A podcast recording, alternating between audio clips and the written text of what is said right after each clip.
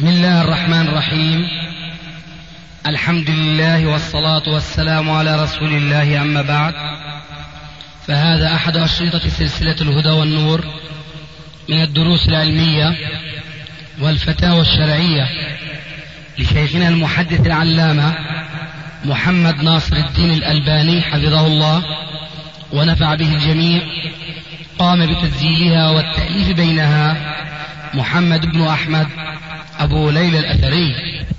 إخوة الإيمان والآن مع الشريط الأول بعد المئة السادسة على واحد.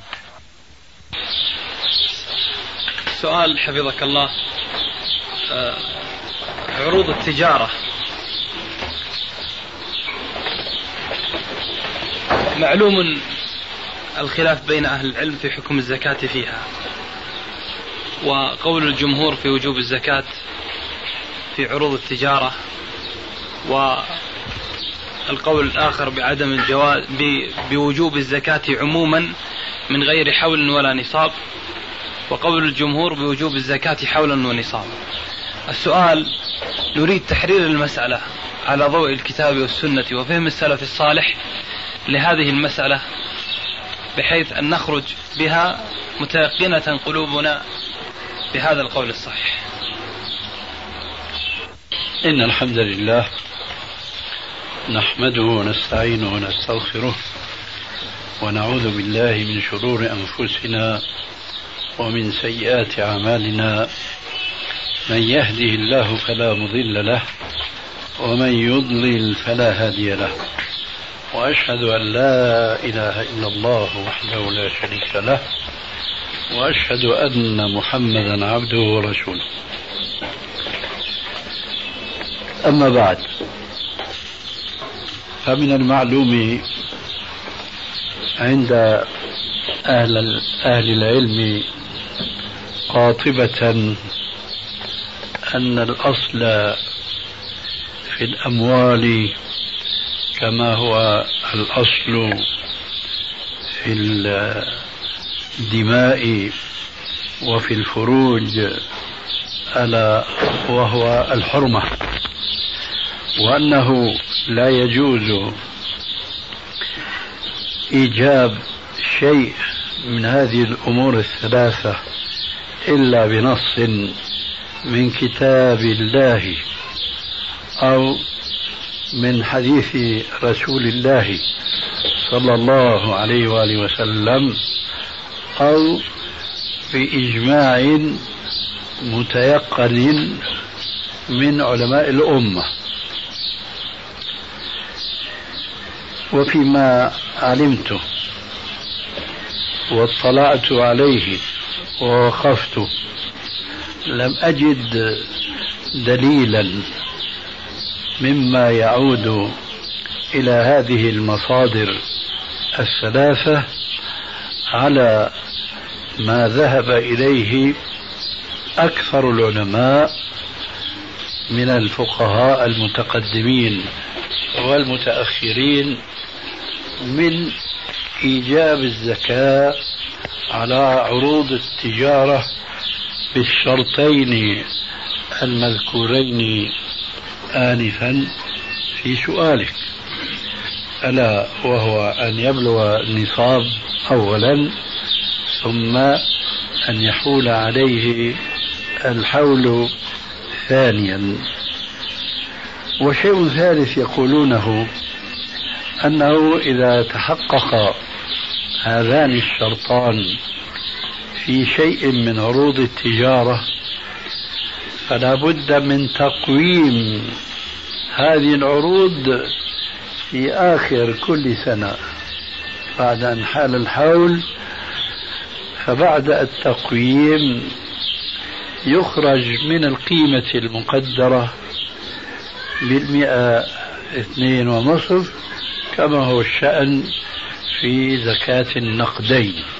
مثل هذا التفصيل لم نجده منصوصا كما ذكرنا آنفا في الكتاب والسنة وإجماع الأمة. إذا كان الأصل ما ذكرنا فنحن موقفنا موقف المنع من أن يفرض زكاة على أموال التجارة بكيفية وتقييد لم يرد لهما ذكر في مصدر من تلك المصادر.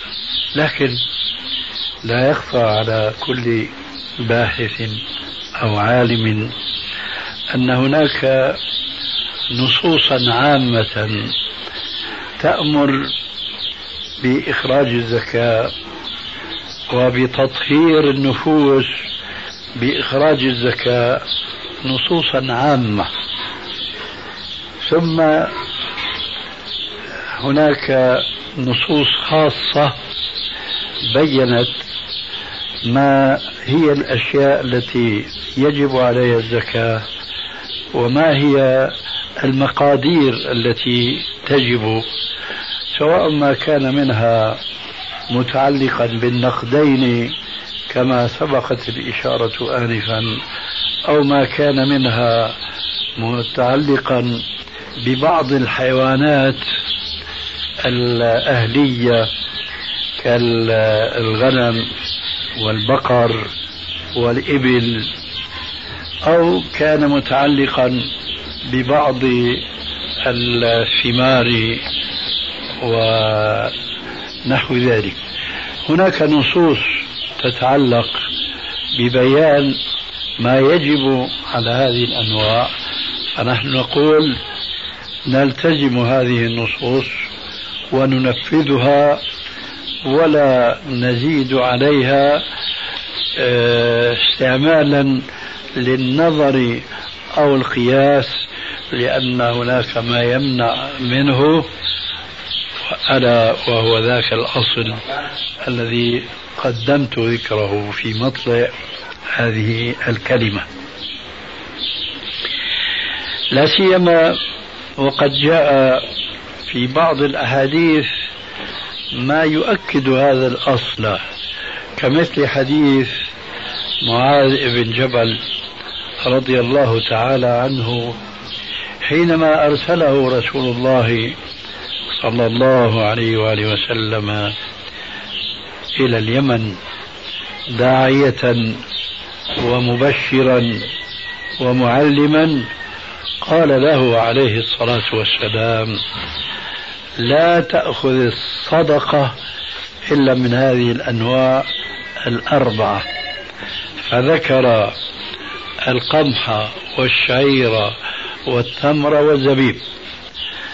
فإذا قوله لا تأخذ تأكيد لتلك القاعدة أن الأصل في الأموال المنع والحرمة إلا فيما جاء فيه النص. وانضم إلى هذا أحاديث أخرى تصرح فتقول مثلا في الحديث المتفق عليه ألا وهو قوله عليه الصلاة والسلام لا صدق على عبد الرجل ولا على فرسه. وصل بنا الحديث إلى قوله صلى الله عليه وآله وسلم لا صدقة على عبد الرجل ولا على فرسه. أو كما قال عليه السلام والحديث في الصحيحين. ولذلك لما جاء بعض التجار من الشام إلى عمر بن الخطاب رضي الله تعالى عنه ومعهم خيل للبيع للتجارة.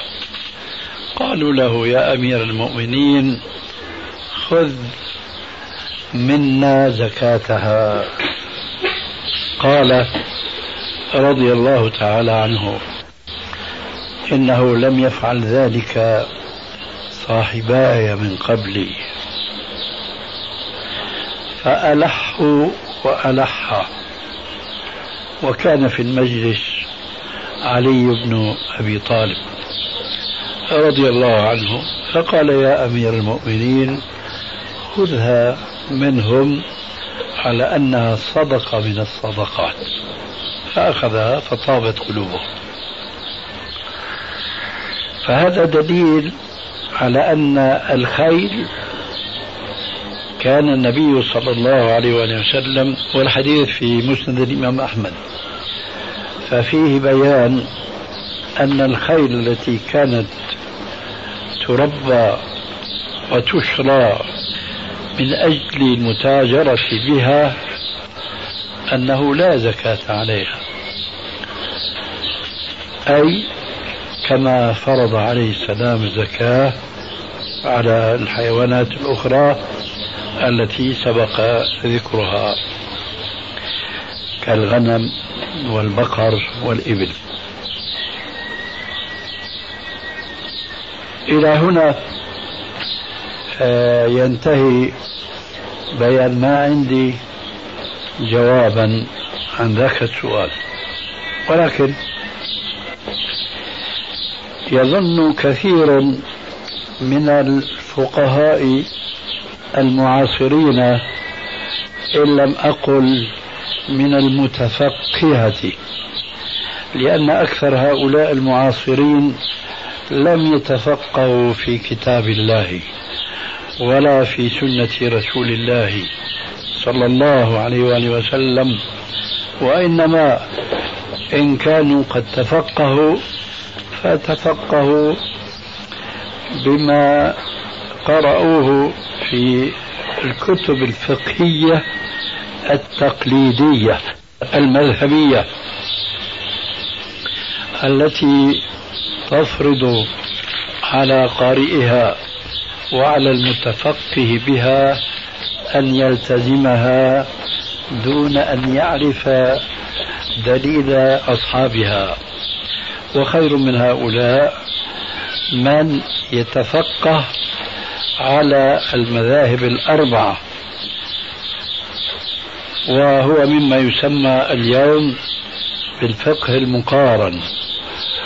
يقرأ قول هذا المذهب وذاك المذهب ويعيش في اختلافات ثم ينقل رأي كل مذهب مقرونا بالدليل الذي يذكره المذهب دون أن يدرس هذه الأدلة.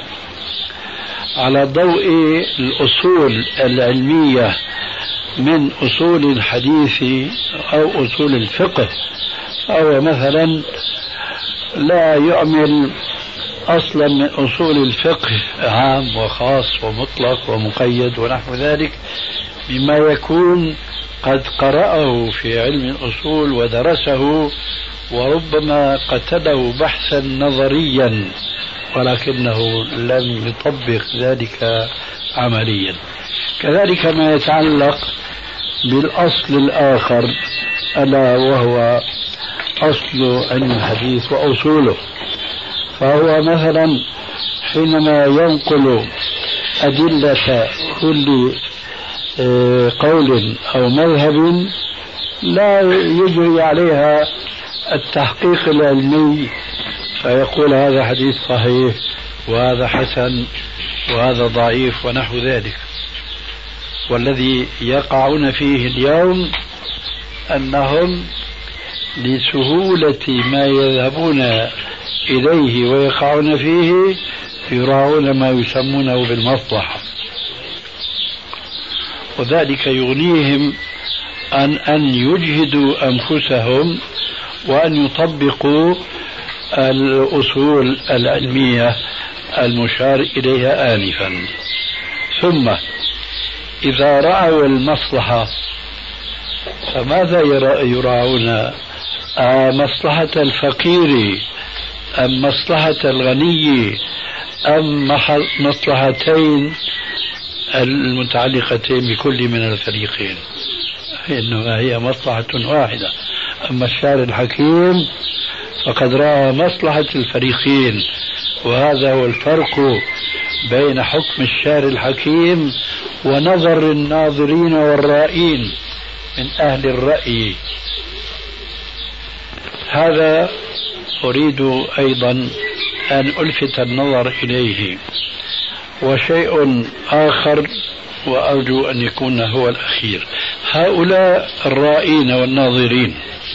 والذين يبحثون في مصلحة الفقراء والمساكين هؤلاء ينظرون إلى المسألة التي نحن في صدد الكلام حولها ينظرون إليها بعين واحدة.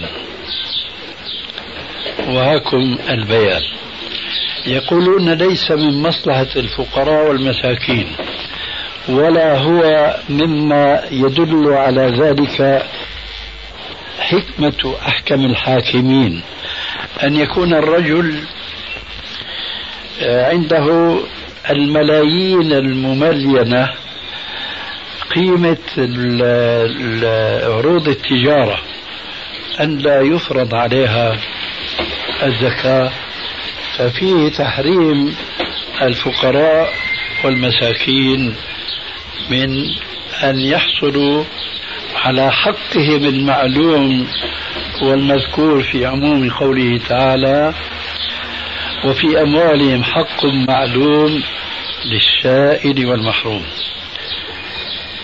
وجوابي على هذا من ناحيتين اثنتين ولعل ننتهي من بيانهما من الكلام حول هذه المسألة لنتلقى ما قد يرد علينا من إشكالات أو شبهات أو اعتراضات. الجواب الأول أننا نحن نتمسك بالأصل العام الذي سبق الإشارة إليه في أول الكلام. فنقول يجب على هؤلاء الأغنياء بعروض التجارة زكاة منها نفسها. لتحقيق الغاية المفروضة آه، التي من أجلها فرضت الزكاة بكل أنواعها وأشكالها. كما أشار إلى ذلك ربنا عز وجل في القرآن الكريم بقوله خذ من أموالهم صدقة تطهرهم وتزكيهم بها. فإذا على كل غني عنده عروض تجارة أن يطهر نفسه مما أحضرت عليه الأنفس ألا وهو الشح كما قال عز وجل وأحضرت الأنفس الشح. أن يطهر نفسه من هذا الشح بأن يخرج ما تطيب به نفسه زكاة واجبة عليه لكي يطهر نفسه من دنس البخل والشح. هذا الجواب الأول. فلا يفهمن أحد أن الأغنياء بعروض التجارة أن لا زكاة عليها مطلقا لأن بحثنا إنما هو أن لا زكاة عليها مقننة بما سبق بيانه في أول الكلام. أما الزكاة المطلقة فلا بد منها. كما قال تعالى وآتوا حقه يوم حصاده. هذا الحق قسم منه مطلق فيجري على إطلاقه وقسم منه مقيد كما جاء بيانه في السنة وفي كتب الفقه أيضا على خلاف بينهم في بعض الفروع. أما الأمر الآخر فأنا أقول والواقع يؤكد ذلك أن من حكمة أحكم الحاكمين أن الله عز وجل فرض على المال المكنوز زكاة معينة بنصاب معلوم ما دام هذا المال مكنوزا ولم يفرض مثل هذه الزكاة على هذا المال الذي كان مكنوزا وتحول إلى عروض تجارة.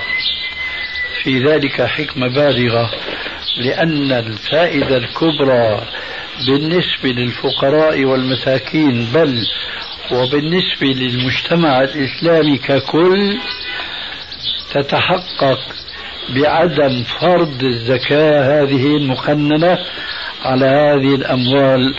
التي معروضة للتجارة أكثر بدليل أن هذا المال المكنوز حينما يتحول إلى تجارة في ذلك تحريك هذه الأموال وتشغيل الفقراء والمساكين فيكون تكون فائدتهم أولا أكثر من هذه النسبة المئوية التي تفرض على الأموال المكنوزة من الذهب أو الفضة ثم تكون ويرحمك الله ثم تكون أطهر وأشرف لهم كما أشار إلى ذلك عليه الصلاة والسلام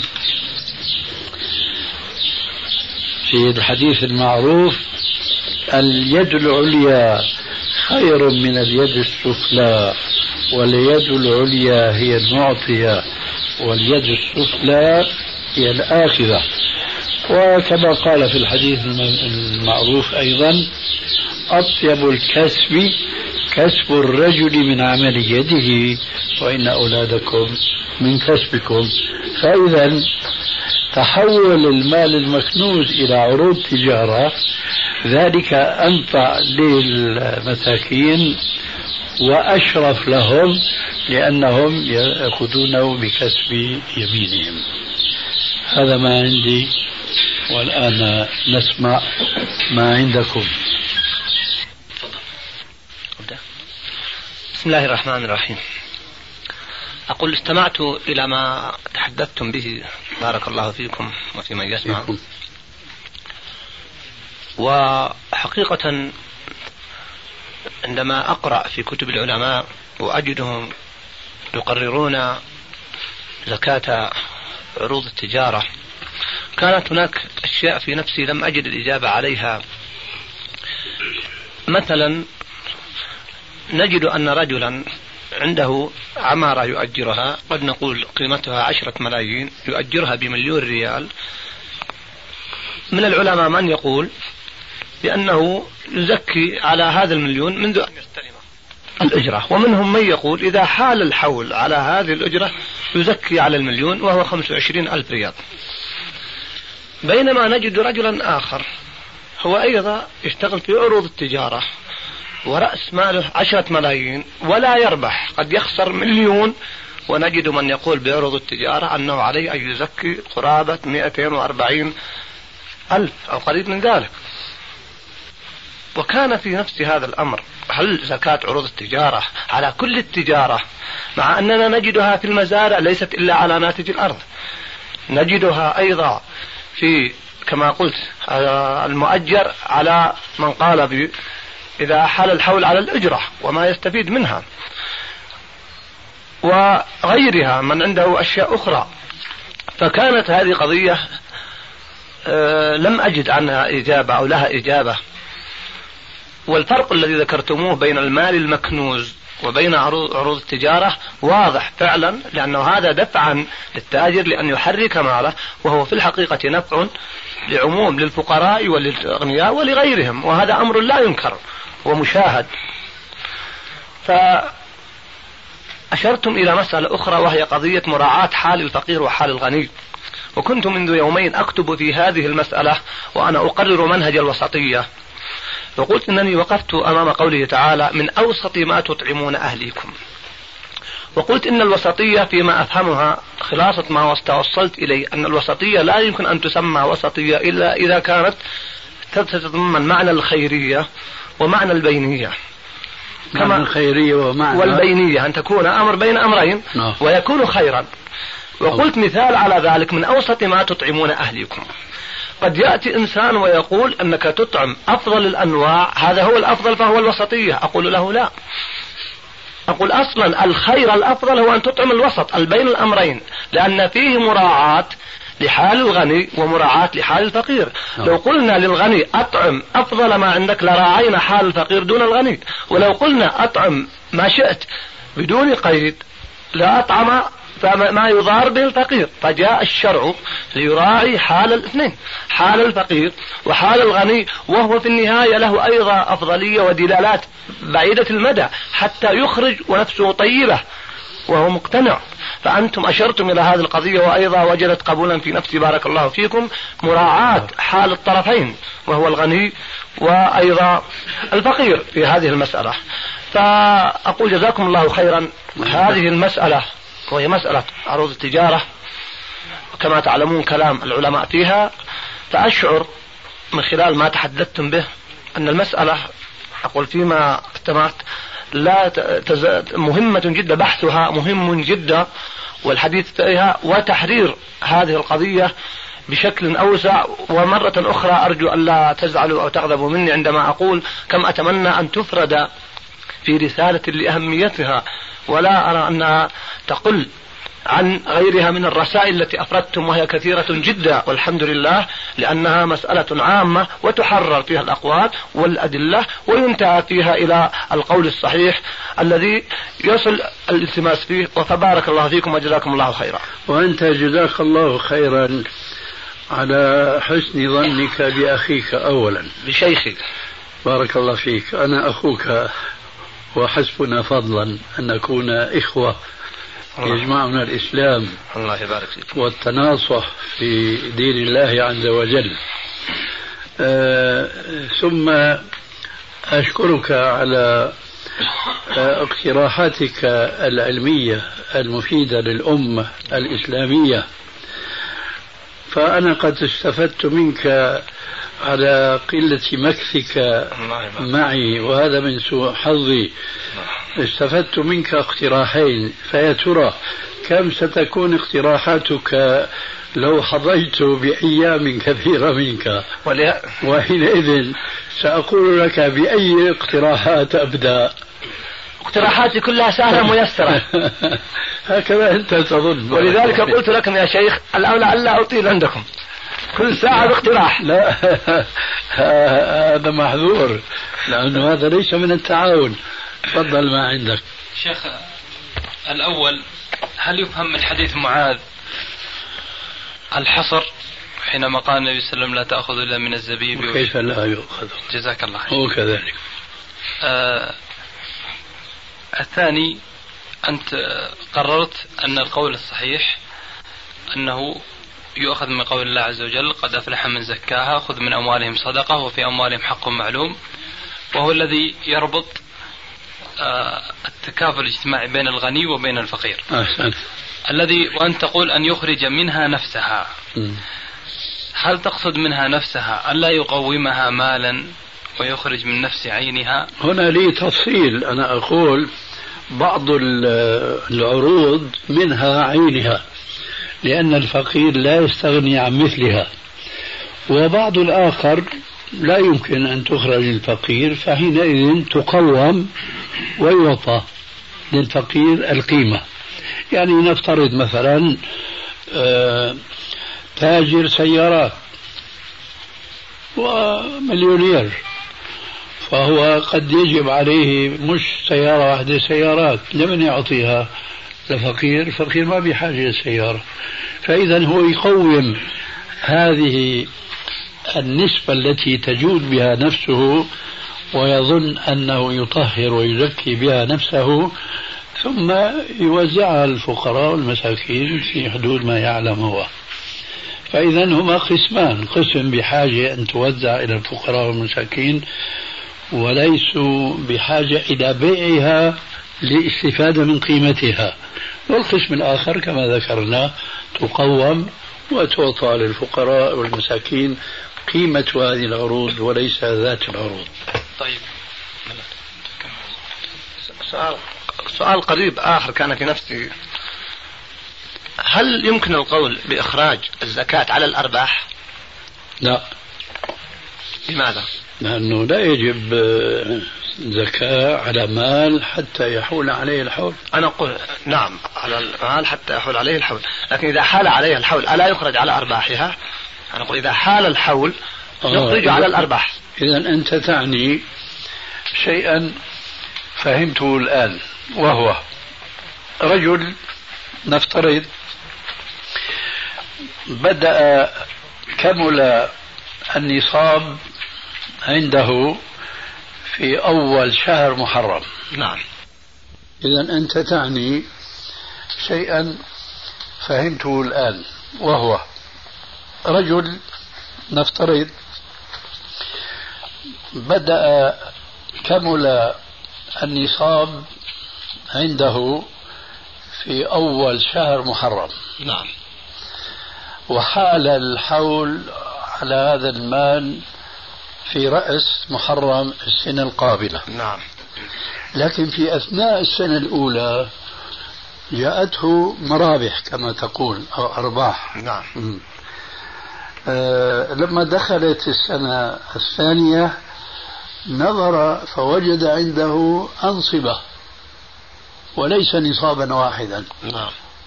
فهل يخرج عن النصاب الواحد الذي حال عليه الحول دون الأنصبة الأخرى التي لم يحل عليها الحول أم يخرج عن مجموع ما عنده حال عليه الحول ومما لم يحل عليه الحول. تعني هذا؟ نعم أعني هذا. والجواب أن العلماء اختلفوا أيضا في هذه المسألة على قولين. منهم من قال بأنه يخرج عن مجموع ما عنده عن النصاب الذي وجب عليه بانطباق النص عليه وعلى الأنصبة الأخرى التي لم يحل عليها الحول لكنها تلحق بالنصاب فيخرج عن مجموع ما لديه. القول الثاني كلما توفر عنده نصاب سجل عنده وانتظر أن يحول عليه الحول.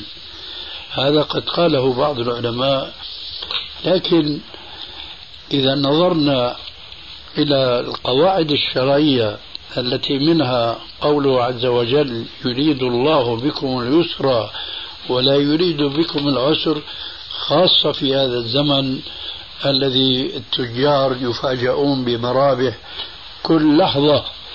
فليس من اليسر أن يعمل حساب كل مال يأتيه وقد بلغ النصاب ويسجل ويسجل شيء يندوش. عقل الكمبيوتر إذا صح التعبير. صحيح. فضلا عن ضعف الإنسان وعجزه. ولذلك كان هذا هذه ملاحظة من الأسباب التي حملتني بل ودفعتني دفعا لترجيح القول الأول. فإذا المرابح يخرج عليها الزكاة بشرط أن يكون في هناك أصل ألا وهو النصاب وقد حال عليه الحول فليس كذلك مثلا كما ضربت آنفا. بارك الله فيك. عمارة شاهقة يأتيه كل رأس سنة مثلا آه، كذا ألوف مؤلفة من الدراهم أو الدنانير. هذا ربح. فهل يجب عليه أن يخرج الزكاة فور استلامه لهذا الربح الجواب لا. نعم. لكن إذا كان عنده نصاب وحال عليه الحول وكان قد جاءه هذا الربح الوفير يخرج عن المجموع. نعم وهذا هو الراجح. نعم. أي نعم. هذا الذي بارك الله فيك. تفضل. شيخ الله إليك. آه لما قلنا بأنه يجب عليه أن يخرج من باب عموم الأدلة. نحن لم نقيد لأنه لم يرد في الشرع ما يقيد له هذه النسبة ورجعناها إلى نفسية صاحب المال وتقواه آه. وعموم قول الله عز وجل ومن يوق شح نفسه طيب هل أليس لو دخل علينا رجل وقال أن في هذه الفتية اضطراب لأن الناس لا يعلمون كم يخرجون وتختلف أحوال الناس قد يكون تاجر لكنه جاهل لا يعرف. هل نستطيع أن نحدد مقدار معين أقله وأكثره؟ بارك الله فيك. لا ما نستطيع. لكن هذه الحجة حجة داحضة لأنه قد يوجد تجار لم يسمعوا مطلقا أنه يجب على عروض التجارة زكاة. فهل يكون هذا عذرا له؟ لا. ولذلك قال تعالى فاسألوا على ذكر إن كنتم لا تعلمون. وفي الأمس القريب قلنا أن هناك يعني فروض عينية وفروض كفائية وأن كل مكلف بلغ سن الرشد فيجب عليه أمور عينية من الصلاة وشروطها. لكن إذا كان فقيرا لا يجب عليه أن يعرف أحكام الزكاة لا يجب عليه أن يعرف مناسك الحج. أما وقد صار غنيا فهنا يجب أن يعرف عليه تفاصيل أحكام الزكاة. فكون آه هذا الغني بعروض التجارة لا يعرف نسبة وهذا ما أراده الله حيث لم يعرفنا وما كان ربك نسيا كما قال عز وجل في القرآن. فإذا يجب أن يعرف أنه يجب أن يخرج ما تطيب به نفسه. وقد قال عليه السلام في الحديث المعروف صحته لا يحل مال امرئ مسلم إلا بطيب نفسه. وهنا بلا شك وهذه حكمة إلهية بالغة. حينما ربنا عز وجل أطلق هنا ولم يقيد أراد امتحان هؤلاء الناس. وكما نعلم كثير من الأحكام قسم منها مطلق وكلها إلى آه، المكلف. والإطلاق قد يكون من جانب أو التقييد يكون من جانب قد يختلف عن جانب آخر.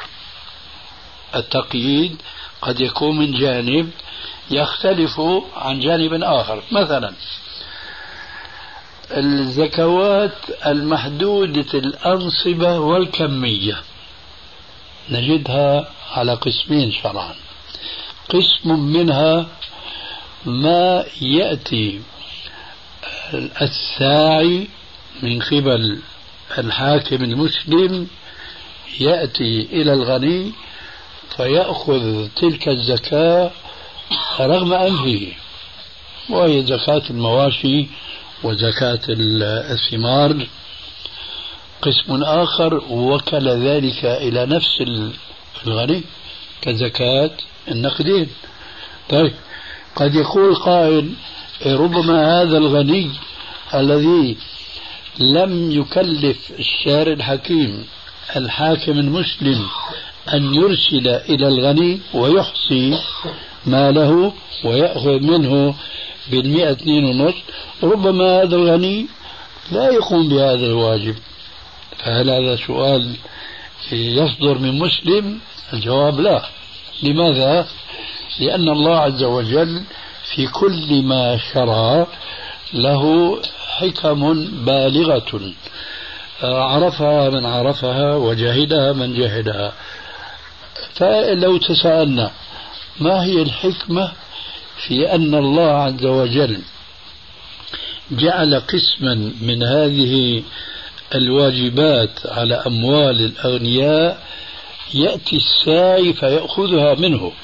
وهنا تعلمون في أحكام تتعلق بالسعاة فهو لا يأخذ أحسن ما فيها ولا يأخذ أدنى ما فيها. رجعنا إلى الوسطية التي أشرت إليها. آه. فما الحكمة؟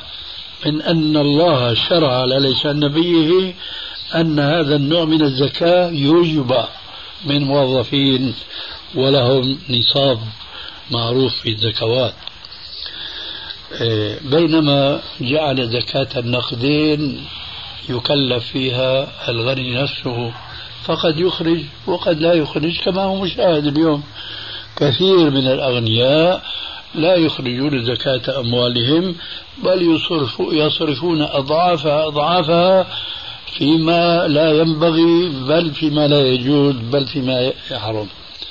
الحكمة واضحة جدا لأنه لم يرد رب العالمين أن يجعل كل حكم يقوم به المسلم رغم أنفه ولكن يريد أن يتطهر هو بنفسه ولذلك كان من الحكمة البالغة أن جعل زكاة النقدين يخرجها بطواعية من نفسه بينما الزكاة الأخرى تؤخذ منه رغم أنفه.